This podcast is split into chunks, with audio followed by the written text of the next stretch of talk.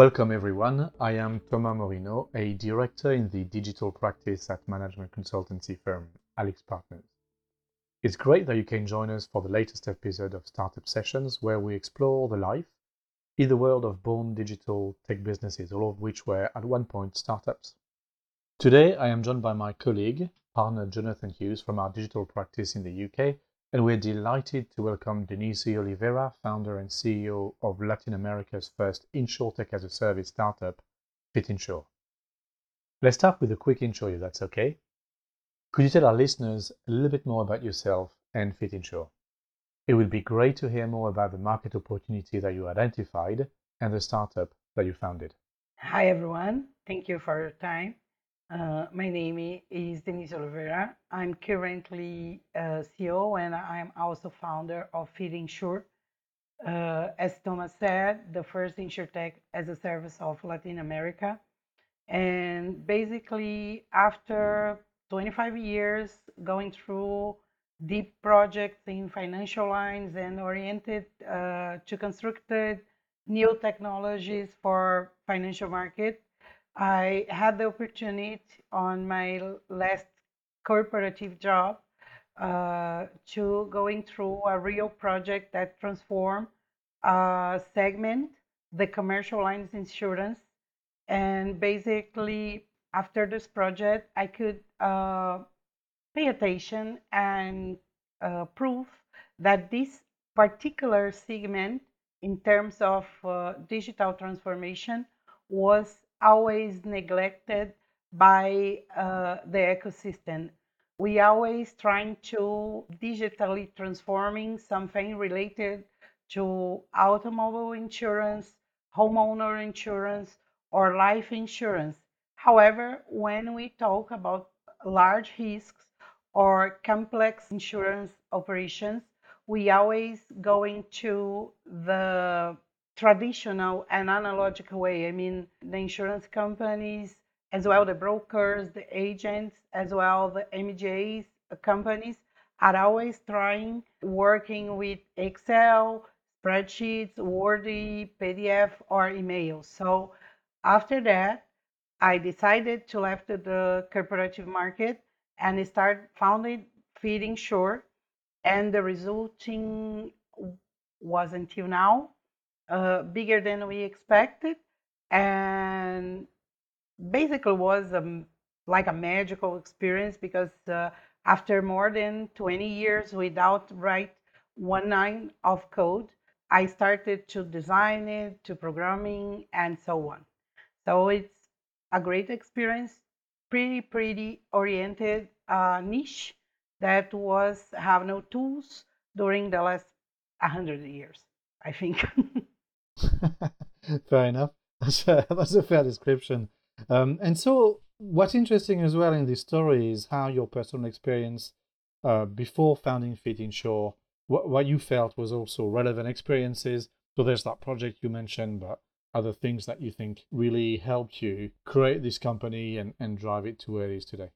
My first experience on IT market was in companies that in the past we call it dot com.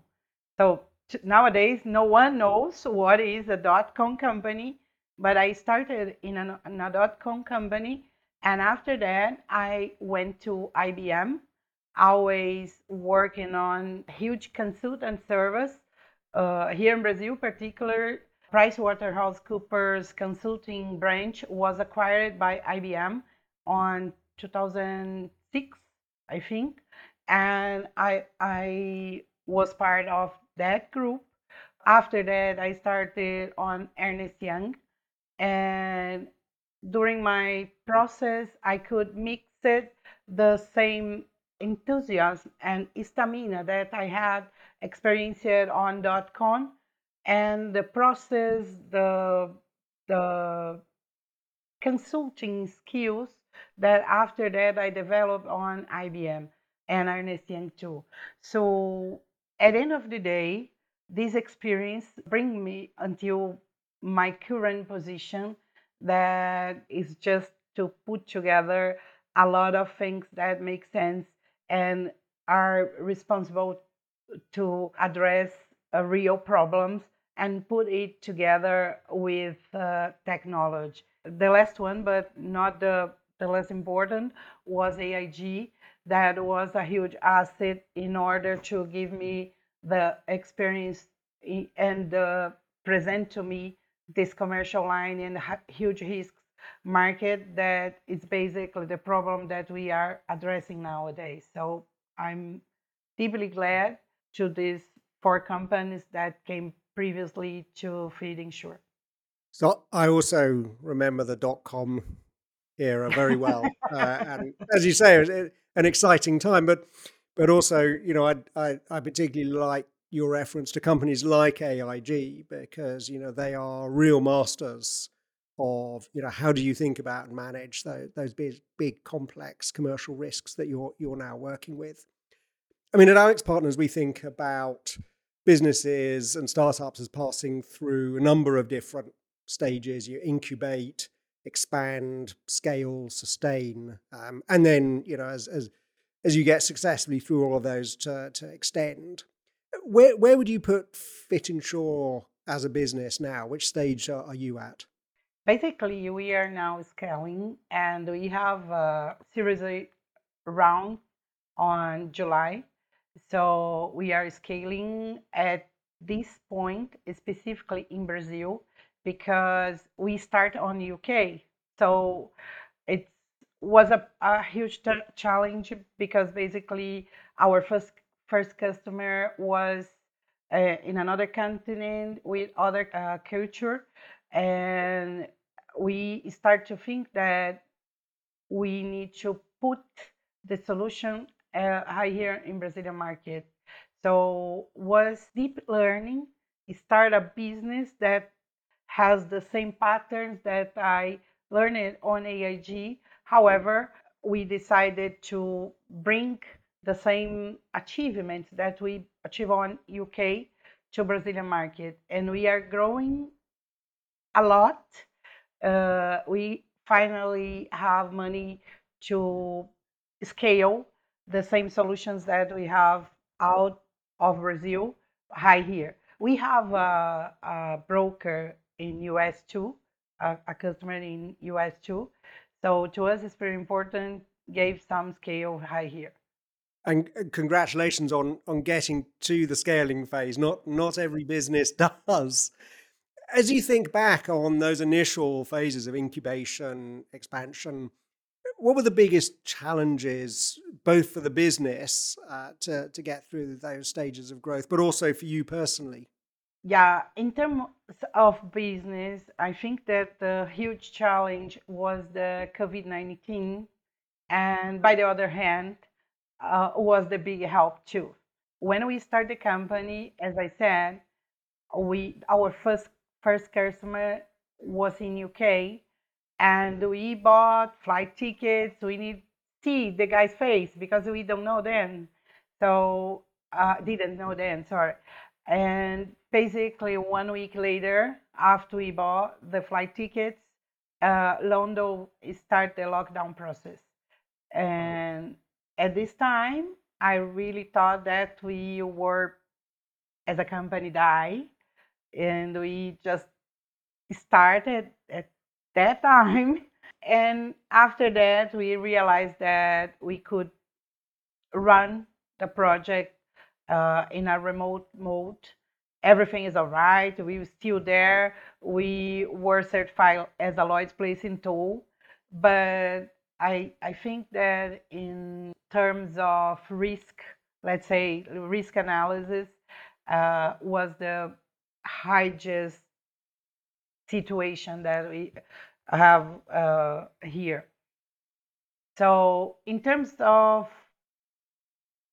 needs as a professional, I think that when we are deeply in a corporation corporative path in terms of career, we use it to have some comforts, amenities. So in my case, I really, uh, I really was in faith. I, I, I was not more Denise from AIG. I start to be mm-hmm. Denise Oliveira without badge, without benefits, without comforts that always when we are in through a company we have. So I use it to be Denise from AIG, Denise from Ernst Young, Denise from IBM. And since that we found the Fitinsur, I start to be Denise from Fitinsur. And who is Fitinsur? So uh, was a a challenge. Start from scratch. Think about the culture. Think about uh, the position that myself as a company owner needs to have with my customer, with the market, with my employees, and so on. Very interesting. Thank you, Denise. It's always interesting to see how startups create disruptions, but also leverage existing disruptions in order to generate growth. What about the key success factors at this point? It would be great to hear what you think you need to achieve for your business to keep thriving. It was pretty funny because when I was in consulting service, sometimes we heard about a partner or about a director, and that guy is pretty walk and talk. And uh, I think that the first thing and the most important thing on my case specifically is have consistency and have walk and talking behavior.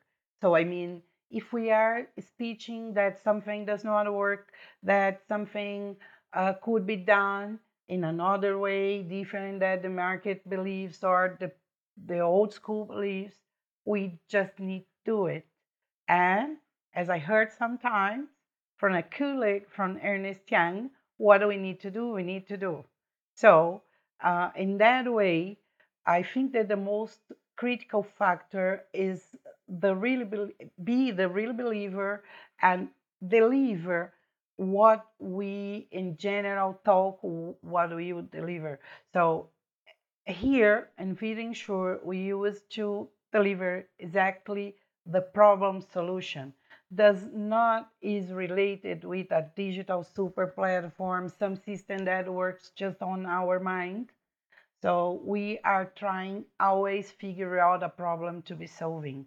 And at the end of the day, and complete aside of the glamour that the market construct around the VCs, the e-startup uh, way of work, the success, the billions, etc.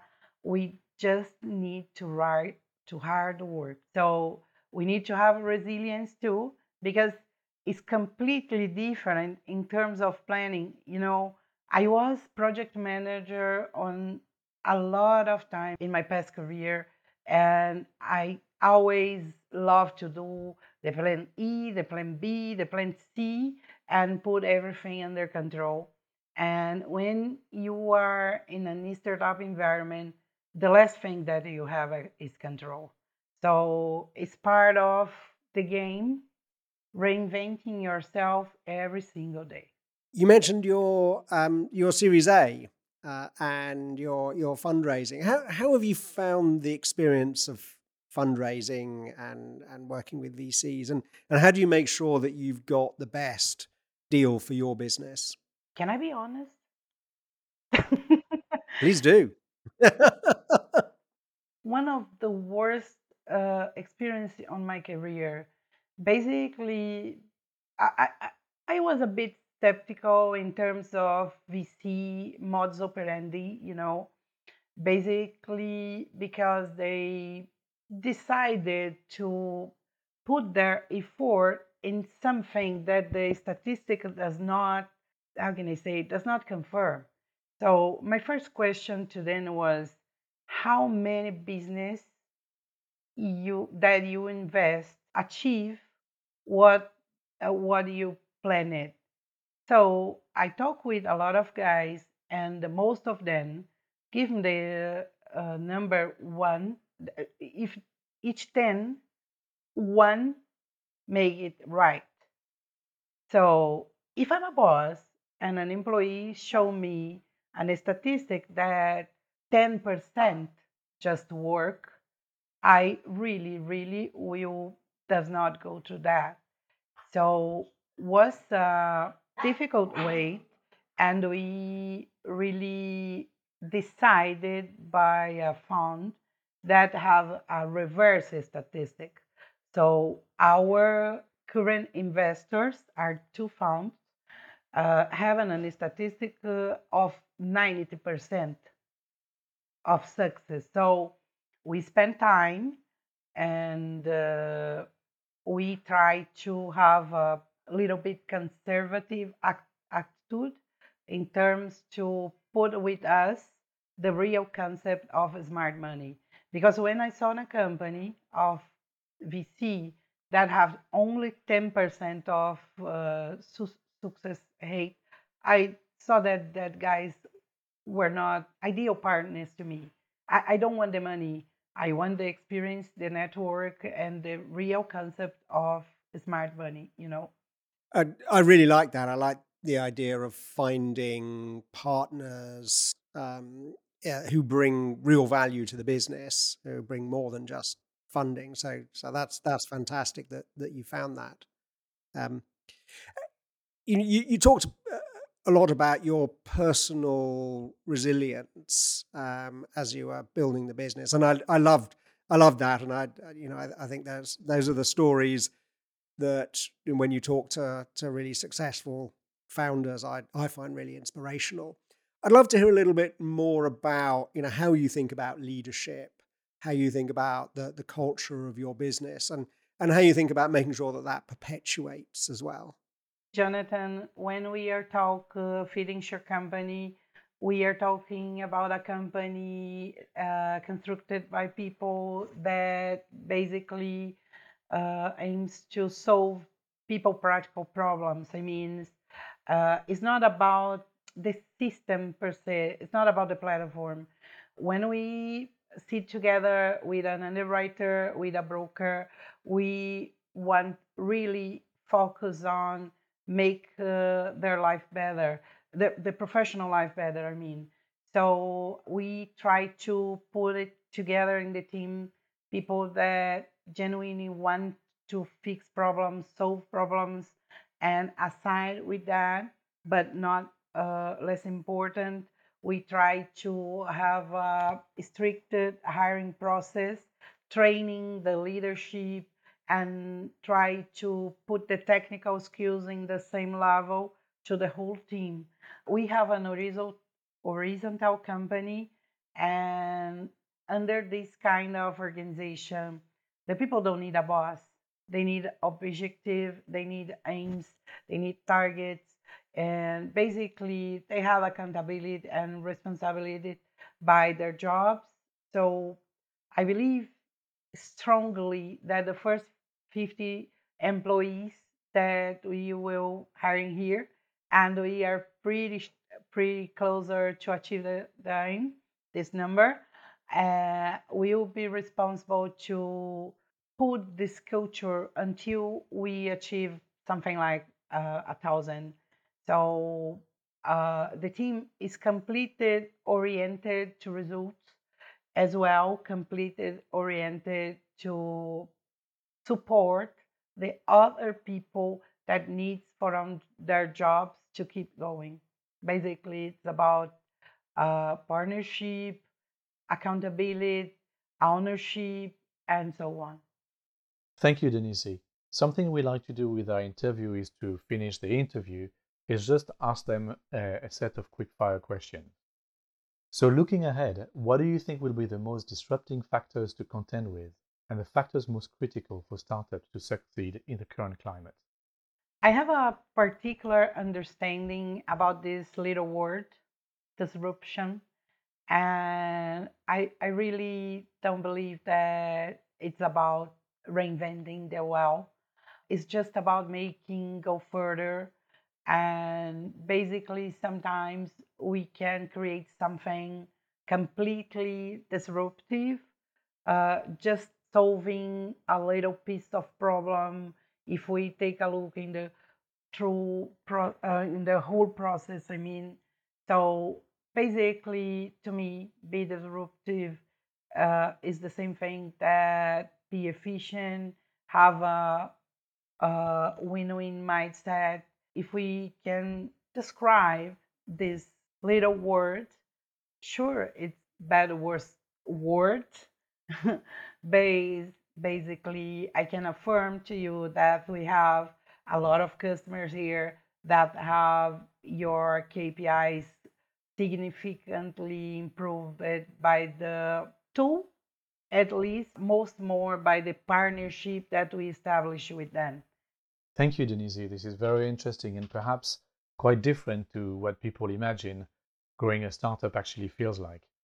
The second question is what advice would you give people wanting to embark on a startup journey or just making a move into an existing startup? Challenge yourself every single day. Deconstruct your beliefs. Um, enjoy each step of the journey. I mean, sometimes even though you bought a ticket with lot, lot, lot high cost, more than you can pay at that time, and after that you need to put on that on trash. Uh, we need enjoy it.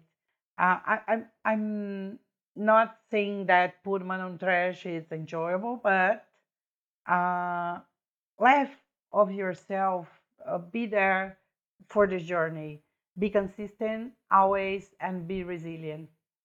Thanks. And last but not least, perhaps the most difficult one. Do you think you can make us a prediction uh, for something you think is going to happen in your key markets over the next 12 months? This is the hard one. Let's say when I, I talk about my market, um, in terms of, for example, I will talk about UK, for example. Lloyd's is handle the future of Lloyd's, and we are trying to handle with that at least uh, a year and a half. Uh, Brazil is handle with regulatory matters, etc. So basically, I, I cannot predict anything. And at the, end of the day, uh, the both situations that I bring here does not change the small problem resolution that we put on the table. So my point is, uh, if we have the opportunity to improve small pieces and uh, make the process better, the market better, increase the profits, increase the, for example, in my case, the premium growth. Uh, so will be pretty pretty good. And when you are focused on solve the problem on your market, evaluate how that market could be bigger, better. I I think the execute that in a perspective to deliver something uh, will ensure that the the market will prevail, growing in the in a perspective, uh, in a sustainable perspective, I mean. Denise, this has been a brilliant conversation. I want to thank you so much for your time today. And thank you all for tuning in. I hope you've enjoyed this episode and you can join us for the next one of AlixPartners Startup Session. Goodbye and have a great day.